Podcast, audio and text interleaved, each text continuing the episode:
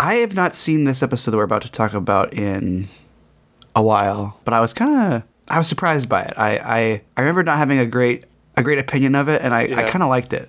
Did you really? Okay. I mean, we'll get into it. I feel like it got there, but yeah, I don't know that it had that special sauce for me. But was it the twist at the end that did it for you? Or? Well, I mean, behind the scenes, look, we were supposed to record a week ago, and then I got sick, and then. Oh, that's right. The twist. Okay, I couldn't remember the twist. The very end twist. Yes. I mean, the twist is the twist. It's one of the most bonkers things that I think I can think of in a Star Trek episode. It's a real you can take the spaceship out of the 60s. You know, out of the 60s American culture, where you can't take the 60s American culture out of the spaceship moment. But yeah. I mean, We've already done the Halloween episode, but also maybe I just liked it because it was kind of we're recording this, even though this is our second to last episode of the year. We're recording this, right before Halloween, so maybe I was just in the mood to see some goofy costumes. Ooh,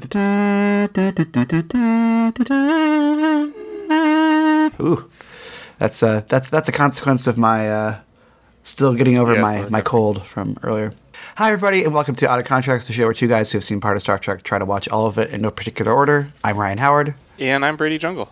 And today it sounds like we might be having a difference of opinion talking about this episode, Bread and Circuses, which is Star Trek, the Original Series, Season 2, Episode 14, written by Gene Roddenberry and Gene L. Coon, and directed by Ralph Senensky. And it is the Memory Alpha synopsis is, Kirk, Spock, and McCoy are captured on a planet that resembles the Roman Empire, but with no 20th century technology.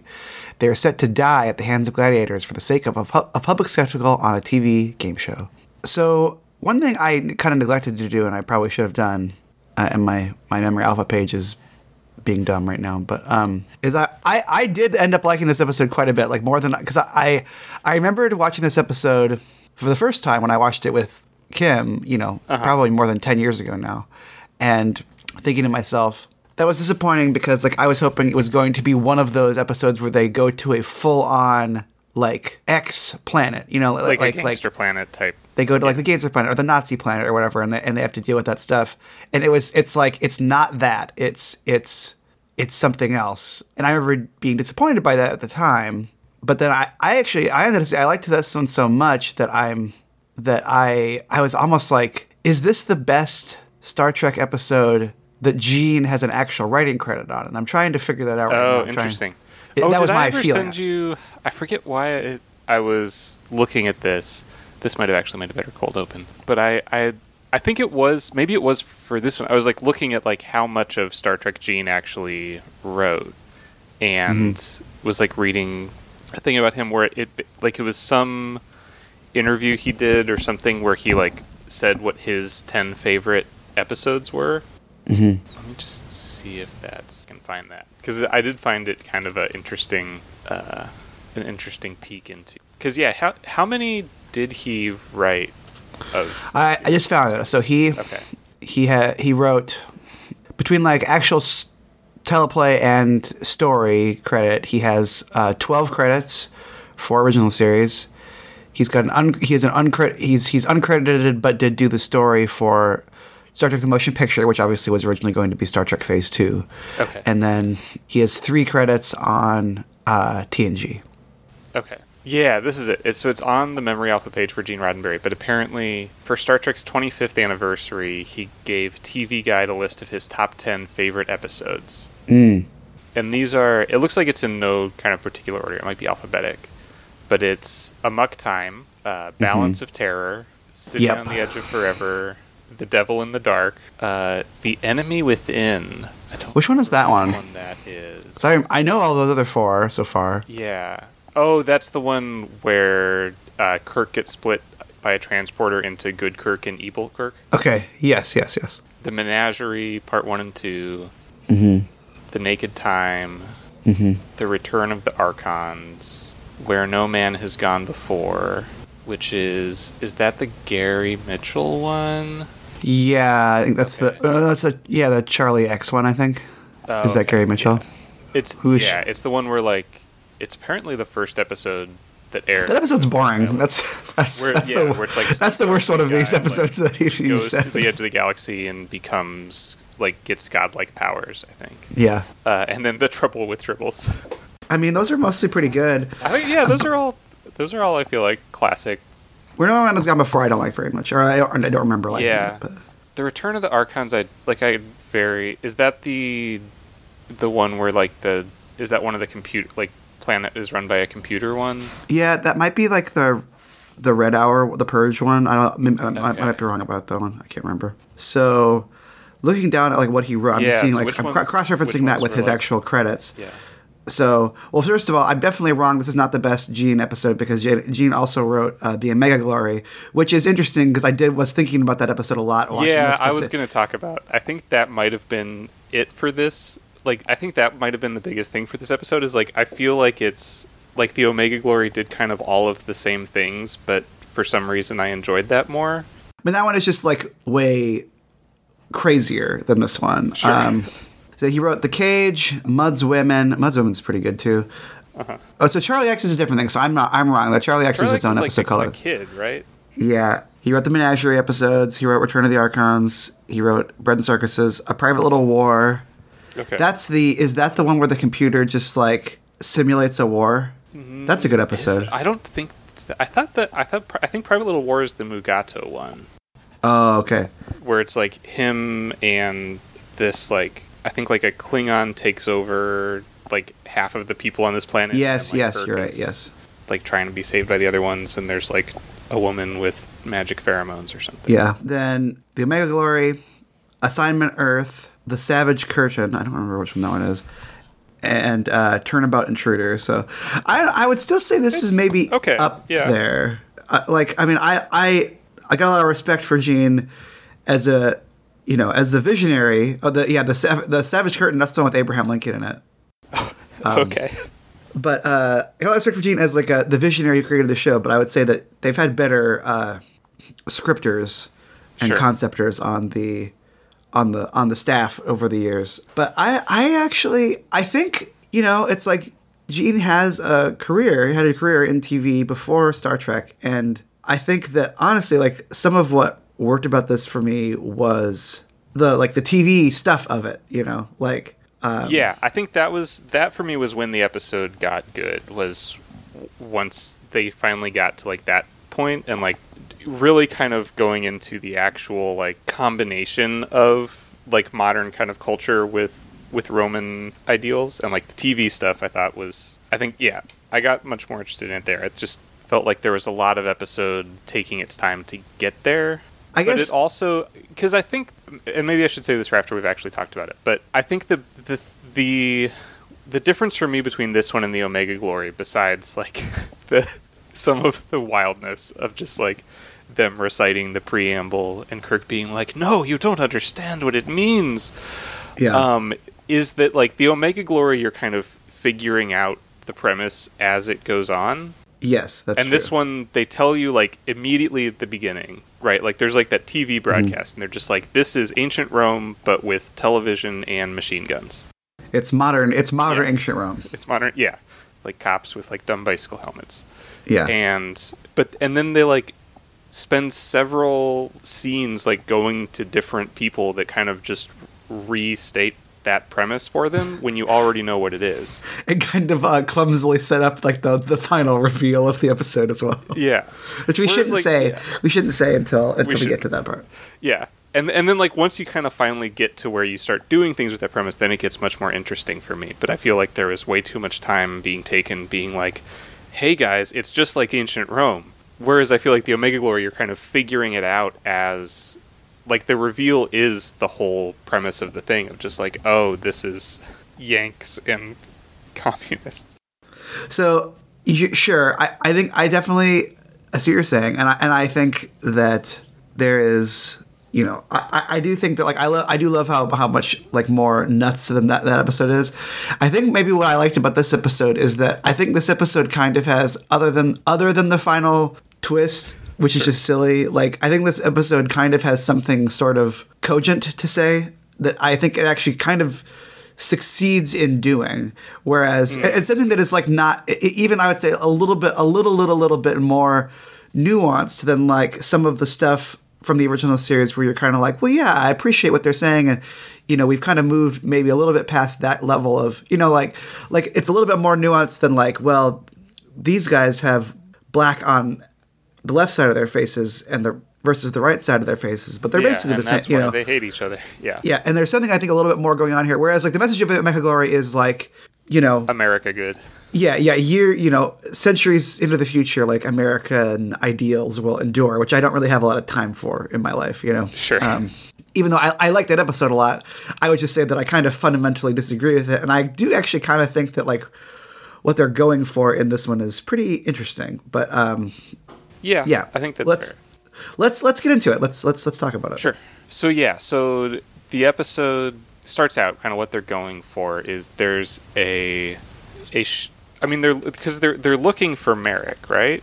Or is there? Yeah, they're looking for. They found the wreckage of a merchant ship that's missing for the last 6 years. Whose commanding officer is this Merrick guy who was basically flunked out of the academy, was friends with Kirk, and then failed out of the academy. And so they've kind of discovered that this ship that had gone missing crashed on this planet. And as they're scanning this planet, they pick up a TV broadcast. Or I think Uhura says it's like, it's some ancient technology. I think they used to call it video. Yeah. Or something along those lines. Kim was watching this part with me, and she's like, what do they call it now? Like, because right. they seem like, because it's like they still have video or like whatever. Because like, video just means like something you can see. Yeah. Yeah. I thought that was a little bit of, again, like, I guess Gene maybe not known for his like dialogue. Sure. But yeah, and so they like see this TV broadcast that does establish like it's this place that, you know, the kind of trappings and are of ancient Rome, and like they have slaves and they have gladiators, like everyone's super into these gladiator fights. That's kind of the biggest thing I think they take from ancient Rome is the gladiators and everyone's name ending in eus. Yes, that's very funny. But it is with like kind of 20th century sort of culture and technology. So all this is like televised, and like the police are going around with, you know, like kind of Uzi type guns and helmets and stuff. Oh, I would say you also, there's one other they only mention it very briefly, but there's one other key Roman Empire signifier here, which is like, it was funny because it's like this, I think for an episode that is actually like surprisingly pretty critical of the Roman Empire, like which is, you know, a thing that like I'm sure a lot of white guys in the 60s, in the same way that a lot of white guys now are kind of like, oh yeah, man, that was a time, the glory of Rome. Yeah. Like I was like, you still have to like the inner like kind of nerdy white guy thing still comes out because like Spock is like looking down and he's like, oh, they have an excellent road system, and it's like that's such a dorky like like even in the future, you know, even in modern day, like they make the trains run on time. Yeah, their roads, you know, famous for their roads, you know. Yes, those Romans. Yes. Yeah, and so they beam down to try to find if there are like any sort of, or I think they on that broadcast, like one of the gladiator fights is because they're like, oh, the gladiators like found and killed another barbarian, and it's a like crew member from this the like, Beagle Earth merchant ship, yeah. And so they're like, oh, there must still be like maybe there's still survivors down there. So they beam down and kind of like remind each other of the Prime Directive. Right, but they don't wear any different outfits. They don't try to cover Spock's ears. Yeah, they're still like wearing their uniforms, like, and just like, well, we can't say that we're from space. So but then like the first people they meet are these like escaped slaves that are living in out in caves. Yeah, that are really suspicious of them, and they're like, oh, you must be with the Romans, and you're like, here to catch us, and they're like, no, we're not with the Romans. We're from somewhere far away, and like. Or, like, because they still say we have, like, a ship, but it's, like, out in the water. Yeah. But we have, like, scanners and teleporters. Yeah, like, Kirk is kind of trying to be, like, we are from here. Yeah. We're from this planet, like, but not from a different... Rome. Yeah. Or, like, some other... But then he, like, pulls out his communicator and, like, tells Scotty to scan them. to like prove that they have technology that the Romans don't have, so they must not be the Romans. And then the like escaped slaves trust them because they're like, oh well, you have more advanced technology than like the only sort of urban civilization we know of, so you must be on our side. Yeah. And also notably, the escaped slaves keep talking about how like they worship the sun, that like, yes, you know, they've turned away from like the false like Roman gods and are all like sun worshippers. And yeah, everyone is equal under the sun. Yeah. And they even kind of like visually like cue this, where like there's a couple times where sort of they'll talk about it and then like the scene transition, the first thing you'll see is like the sun up in the sky. Yeah. And then it'll like pan down. And Spock, I think, is kind of like the one who's the most curious about this, because he's like, well, everything else is like exactly following sort of Earth's ancient Rome in culture, but like according to all our historical records, there's no record of any sort of like sun worship being like a thing in ancient Rome. So like this is like a weird kind of aberration. That was actually, I think, one of the weakest elements of this episode, is that like they don't really explain or talk about why everything is like. Yeah, I think they have one line that is basically like, it's the same thing as the Omega Glory, which is just the like, because I think they even mentioned like some parallel theory, evolution. Yeah, that it's just parallel evolution, that like, yeah, because of probability, like this planet developed exactly the same way as ours, right up, except that Rome, there was no fall of Rome, and so Rome just kind of kept going. Yeah. And at some point they all started speaking English instead of Italian. Yeah. But yeah, and kind of the most notable person they meet in like among these slaves is the only one that wears shorts. Yeah. Named Flavius. I texted you and I said, it's very, very funny that like there's a guy in like cutoffs basically running around whose name is Flavius Maximus. Yeah. He's just like, he just seems like kind of like a stupid bro a little bit. Like, yeah, he's just like a big beefy guy that, yeah, like wears shorts just because he has good legs that he wants to show off. And he used to be like one of the best gladiators, and then basically because he started worshipping the sun, then was like kind of cast out of society and has been like hiding with these rebels slaves. Mm-hmm. And so they convince, like, he is like gonna like take them into the city, and they all get captured by the cops, and they end up meeting up with, basically they find out that the Captain Merrick from the ship has become kind of the like figurehead, or like kind of like I think the impression I got is that he like is technically like the leader, even though everything's really being run by the like slimy. Yeah, he's the first citizen, but things are really being run by the proconsul. Yeah, who I think is kind of basically saying like, look, I know that you're an alien, you know that you're not from the planet, so you be in charge, and then I'll run things and I'll blackmail you. Is kind of, it seemed like what the setup was. Yeah, and like kind of benefits from some of his like technology that he brought to like sort of further his own like power and influence. And you find out that he had forced, basically like what he had done with Merrick was he had forced him to like bring down all of his crew from his ship, and then they like sent them all into the like to be used as gladiators for entertainment. Yeah.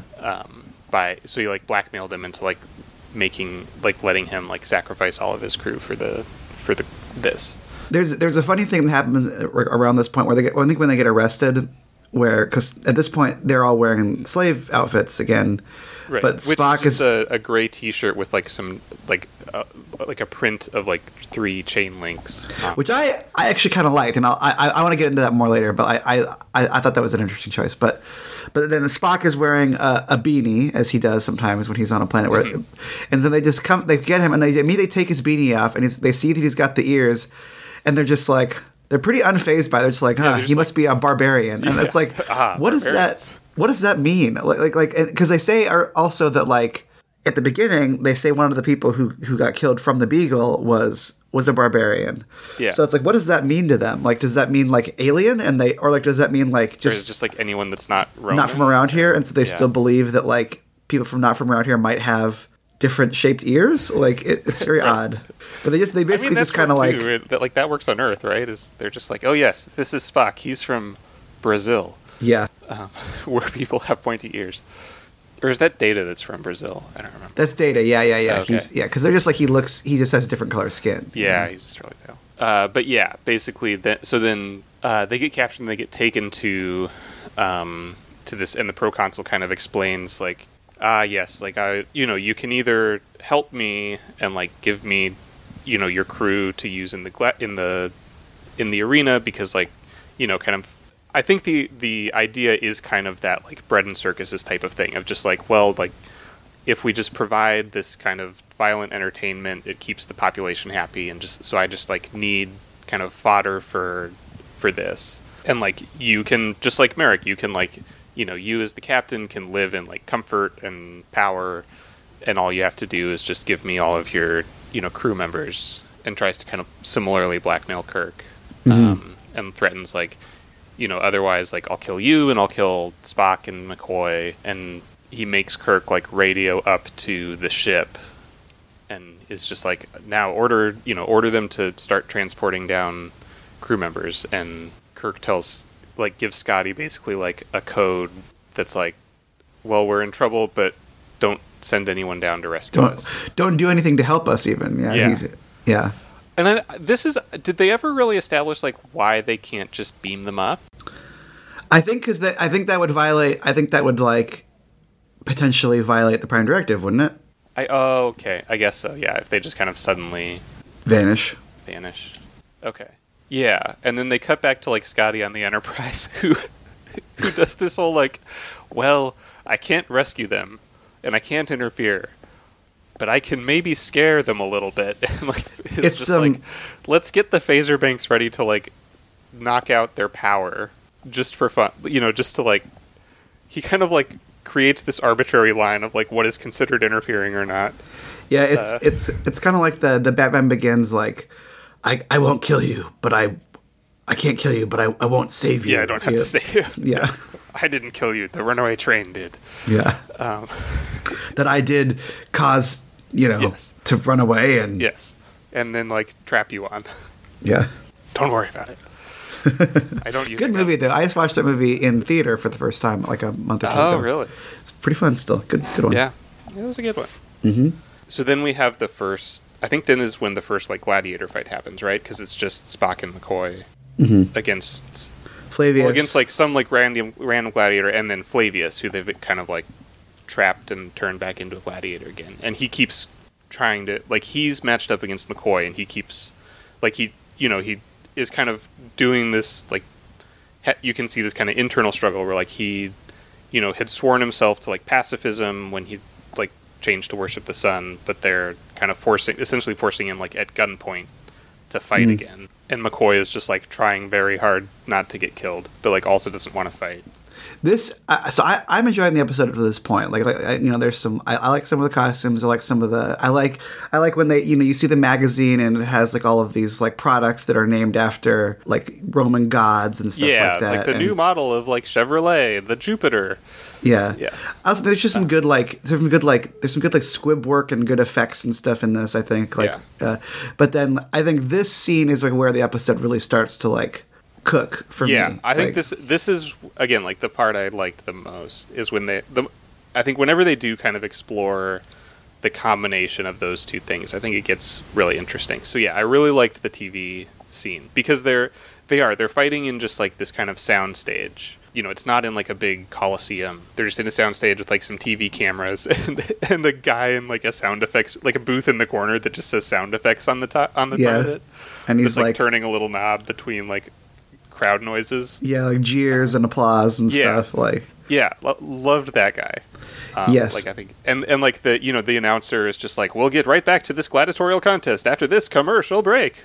Yeah, like, the little announcer guy is very fun. Yeah, I think, and this is when I think it gets the most, where they're like, you can kind of feel they're trying to make a little bit of, like, social commentary with it. Yeah, there's that kind of pudgy, you know, gladiator, or not gladiator, but, like, legionary guy who's like, but, like, you bring this network's ratings down, and we'll do a special on you. You know, like, they keep kind of making these little, like, you know, they're doing all, like, TV talk while what's, like, happening is kind of the, like, you know, kind of typical, like, gladiators with, like, helmets and swords and stuff. So Yeah.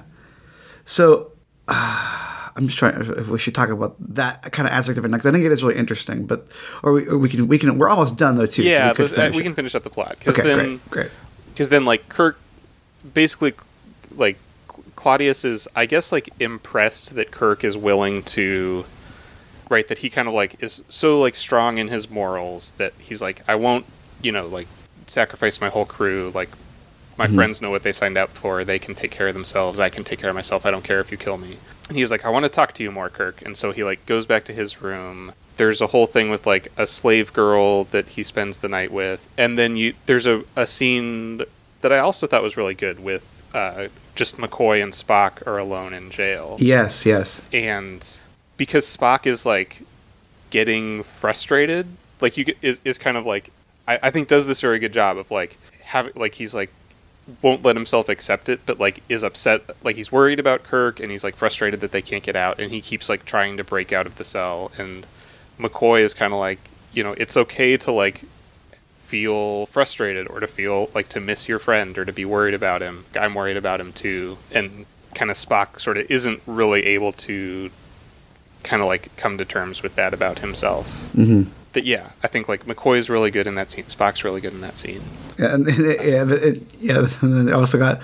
I'm trying to thank you, you pointy-eared hobgoblin, because Spock just won't admit anything, Because good performances though for sure. Yeah, and then like the next day they are like they. I'm trying to remember how like basically everyone ends up like in like Claudius I think is bringing Kirk back to the jail cell and. They're like, okay, we're going to like, because you guys were so sort of brave, we're going to give you an honorable death. And then, Kirk, like, as they're kind of throwing Kirk back into the cell, Kirk and Spock and McCoy kind of pull one of their little things and are able to knock out the guards and try to escape. And, yeah, because Spock or Scott turns all the lights off. Yeah, that's when they do that. Like Scotty does this thing where like all the lights go off, they escape from the cell, and then basically like a bunch of the guards with Uzis run in, but they run in on two separate sides of a hallway. So the proconsul guy is just like, you can't shoot them because you're like, just shoot each other. So it's swords only. And so they all pull out their swords. And then there's kind of some fisticuffs, and Flavius runs in to like try to help them escape and like, saves their lives and knocks out a bunch of the guards. And then and then Scotty does beam them back in front of the guards. Yeah. So I don't really know. And then also, that's a good point. Like why? Yeah. And then also Merrick like kind of has a change of heart and like does I forget what exactly he does. Oh, Merrick is the one I think that pulls out the communicator. Yeah. And like radios to the ship and is just like beam them out now. And then he gets stabbed by the proconsul. Yeah. And then and then they all get beamed out, which is one of those. Like, I get the, like, you had to have a story happen, but I don't think it ever fully makes sense, like, why they waited until the end of the episode to beam them out. I guess Merrick is the one who orders them, maybe, to... Oh, that they were just, like, waiting on... Yeah. Yeah. That Kirk still would have been like, well, no, like, we can't do it, because... allegedly. Or... I don't know. And that's like, that... Got that is strange. At that point. Yeah. And then they escape. And then the coda at the end is that they're just kind of talking about like, oh yeah, that was sure weird, and Spock kind of brings up again like it is odd that like everything else was just like ancient Rome, except that there was this whole thing with sun worship and like that wasn't a thing in ancient Rome. And then Uhura is like, no, don't you see, like I've been like monitoring all of their communications and stuff, and they weren't talking about like the sun in the sky, they were talking about the Son of God. And they were all Christians the whole time. Yeah, which is the twist at the end. It's wild. It's just like, and it's like, what are we to make of that? Like, it, I mean, I think like it's because it's such a like tangential thing to all of the rest of the episode. Yeah, that, like gets brought up when they first meet these slaves at the beginning, and then at the end be like, oh, those guys, those were the Christians. Yeah, and I guess it's like it's pro-Christian at the end, right? Because like, yeah, and I guess I don't know that it fully goes in, like the way the Memory Alpha thing frames it is just that like, oh, like like that was what eventually led to like kind of societal change and things not being like this sort of brutal Roman Empire, so like I don't know that change is going to end up coming to this world as well, and Rome will fall, and they'll like end up progressing. But I don't think that Christianity led to the. Christ. I'm not an ancient historian, but I don't think more than anything else. What? Sorry. Like, I think the Huns and Visigoths and just like corruption and stuff. Yeah, you know? That's why Rome fell, but and expansion. Who knows? But well, I was saying it's kind of pro Christianity because it's like, well, these guys were obviously the good guy, and like Septimus, you know, like the kind of the pacifist leader is like this pure, like, and like this is. But yeah, it's very strange. Like that part in particular is obviously like very, very much like the Omega Glory, which ends with him being like, "This is the Declaration of Independence that I have memorized, and it's actually really important," you know. Yeah. One other thing too about you kind of very, very quickly glossed over that scene where the proconsul, as kind of like a night before you die gift, sends a slave girl to or slave woman to be in Kirk's chambers. Yeah. And they kiss, and then it cuts away. But then like the next day when Kirk kind of makes his escape attempt and goes to Spock and McCoy's chamber, and they asked what happened. And he said, he said, "They threw me a few curves," which I was just like, that is the most James Bond like pun I've ever heard in a Star Trek episode. It's pretty crazy. Yeah. But that one was I forgot about that. And it's very James Bond also in that like it's a joke that's only for him. Like they don't know what that means. Like it's just, what are you talking about? It's just something that he said to amuse himself, you know. And right. So I dug this episode because first of all, I think that there's some really interesting kind of like self-reflexive kind of commentary about like the TV industry just as a thing, right? Like that the almost like their like Gene's sort of like regret that he has to work in like a medium that is like as kind of like banal or like low culture as it feels like he views television, you know, like, yeah, sure. Which I always think is kind of interesting, like kind of like that self-reflection aspects of it. But also I felt like it's kind of like they did the Running Man like 20 years early. Sure. Oh, that's a fun movie. You see The Running Man? Yeah, I mean, it's been a while, but yeah. That's a fun one. Yeah. So, like, there's that aspect of it, but also I think that there's a lot of really interesting stuff here about, like, kind of, like, the veneer of civilization, like, applied to uncivilized acts, right? Like, mm-hmm. like the obviously the television stuff is also kind of, like, the turning this thing that is horrible into entertainment. Like, obviously that's what they did back then too, but then like basically that there's like this additional layer of like respectability politics onto it, because like now it has this kind of slick production value, and also because the slaves have more rights and stuff like that, but they're still, they kind of talk about, like, I think Spock brings up a couple times, like, that basically like the way they were able to keep the society going was like kind of instituting just enough rights to keep the slaves from rebelling. Right. That they're just like, well, if we give them like slightly better housing and like enough food to keep them alive, like just kind of just enough to keep them like, you know, like not in riot, then they'll like just kind of be content with the status quo and continuing to be slaves if it's like a little more tolerable. But not only the slaves, but also like the public, where it's like, you know, it reminded me kind of like about, you know, when you see like kind of the really bad versions of those like slave, like the old plantation tours where they don't call them slaves, they call them servants, and they talk about how they had nice places to live and stuff like that. And it's like all of this stuff where you're being really kind of like oblique and, you know, justifying this lifestyle, which was like a horrible way to live. And also just like, I don't know, like I think that like, that's really interesting. And I also think that there's all this stuff about like American society specifically, and how it does feel like they are like that all, you know, this is how all of this stuff has been transposed into like the kind of 20th century, more kind of commercially oriented, but also like just voracious, like we will absorb anything into like the public consciousness and normalize it, like aspect of like American life, where it's like, where like we do take these, you know, I mean even like, you know, it's that whole like Christmas is a pagan holiday thing, you know, like where it's like, yeah, like we will just like take all this stuff and synthesize it, you know, where it's like we still believe in the Roman gods, but like now we use them to sell cars, you know, like, and that Jupiter car is pretty dope, but it was a cool looking car, yeah.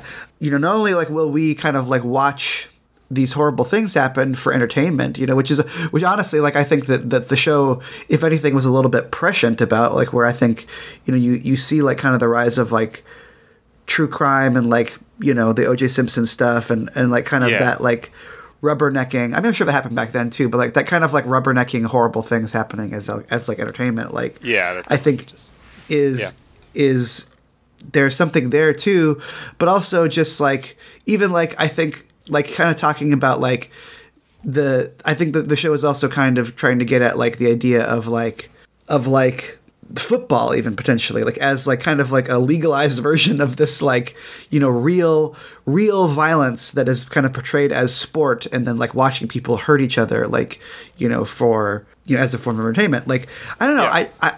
I was like, there's actually I feel like there was actually kind of like a potent kind of like thoughtful stew of like ultimately like the idea being like maybe what they did and like what we're doing is not that different, you know, but in a way that is like a little bit less kind of didactic, I guess, as some other Star Trek episodes that do that same thing. And like I said, like it is, I do think they put a good amount of nuance in it where like, because they're like, they originally presented as just like, haha, you know, like, oh, imagine like, you know, something we like kind of all are like, oh, this was like a terrible barbaric thing that they were doing back then. And then they're like, ah, but, you know, imagine what that would be like if they were still doing it now. And then like kind of leave it up to you to realize, well, actually, when you present it, it's not that different from what we are doing right now. Yeah. And I think they leave you to kind of make that connection and like step of logic yourself and realize it. You know, no one kind of looks down the barrel of the camera and be like, it's just like football. Yeah, and I really liked that. And again, like, I do like the Omega Glory, and I probably like the Omega Glory more than this episode. But, like, again, like, the Omega Glory does not have, like, any kind of a point that I find to be, like, valid or meaningful at all, you know? Yes. Like, and this one actually kind of does. It also doesn't have any nuance. Yeah. But.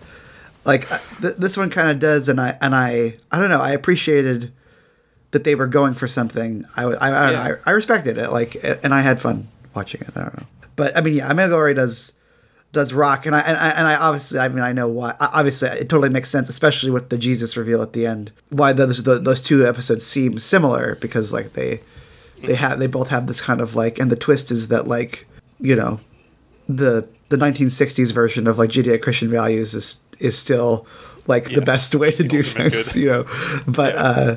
But yeah, I don't know. Yeah. I think there was some stuff there.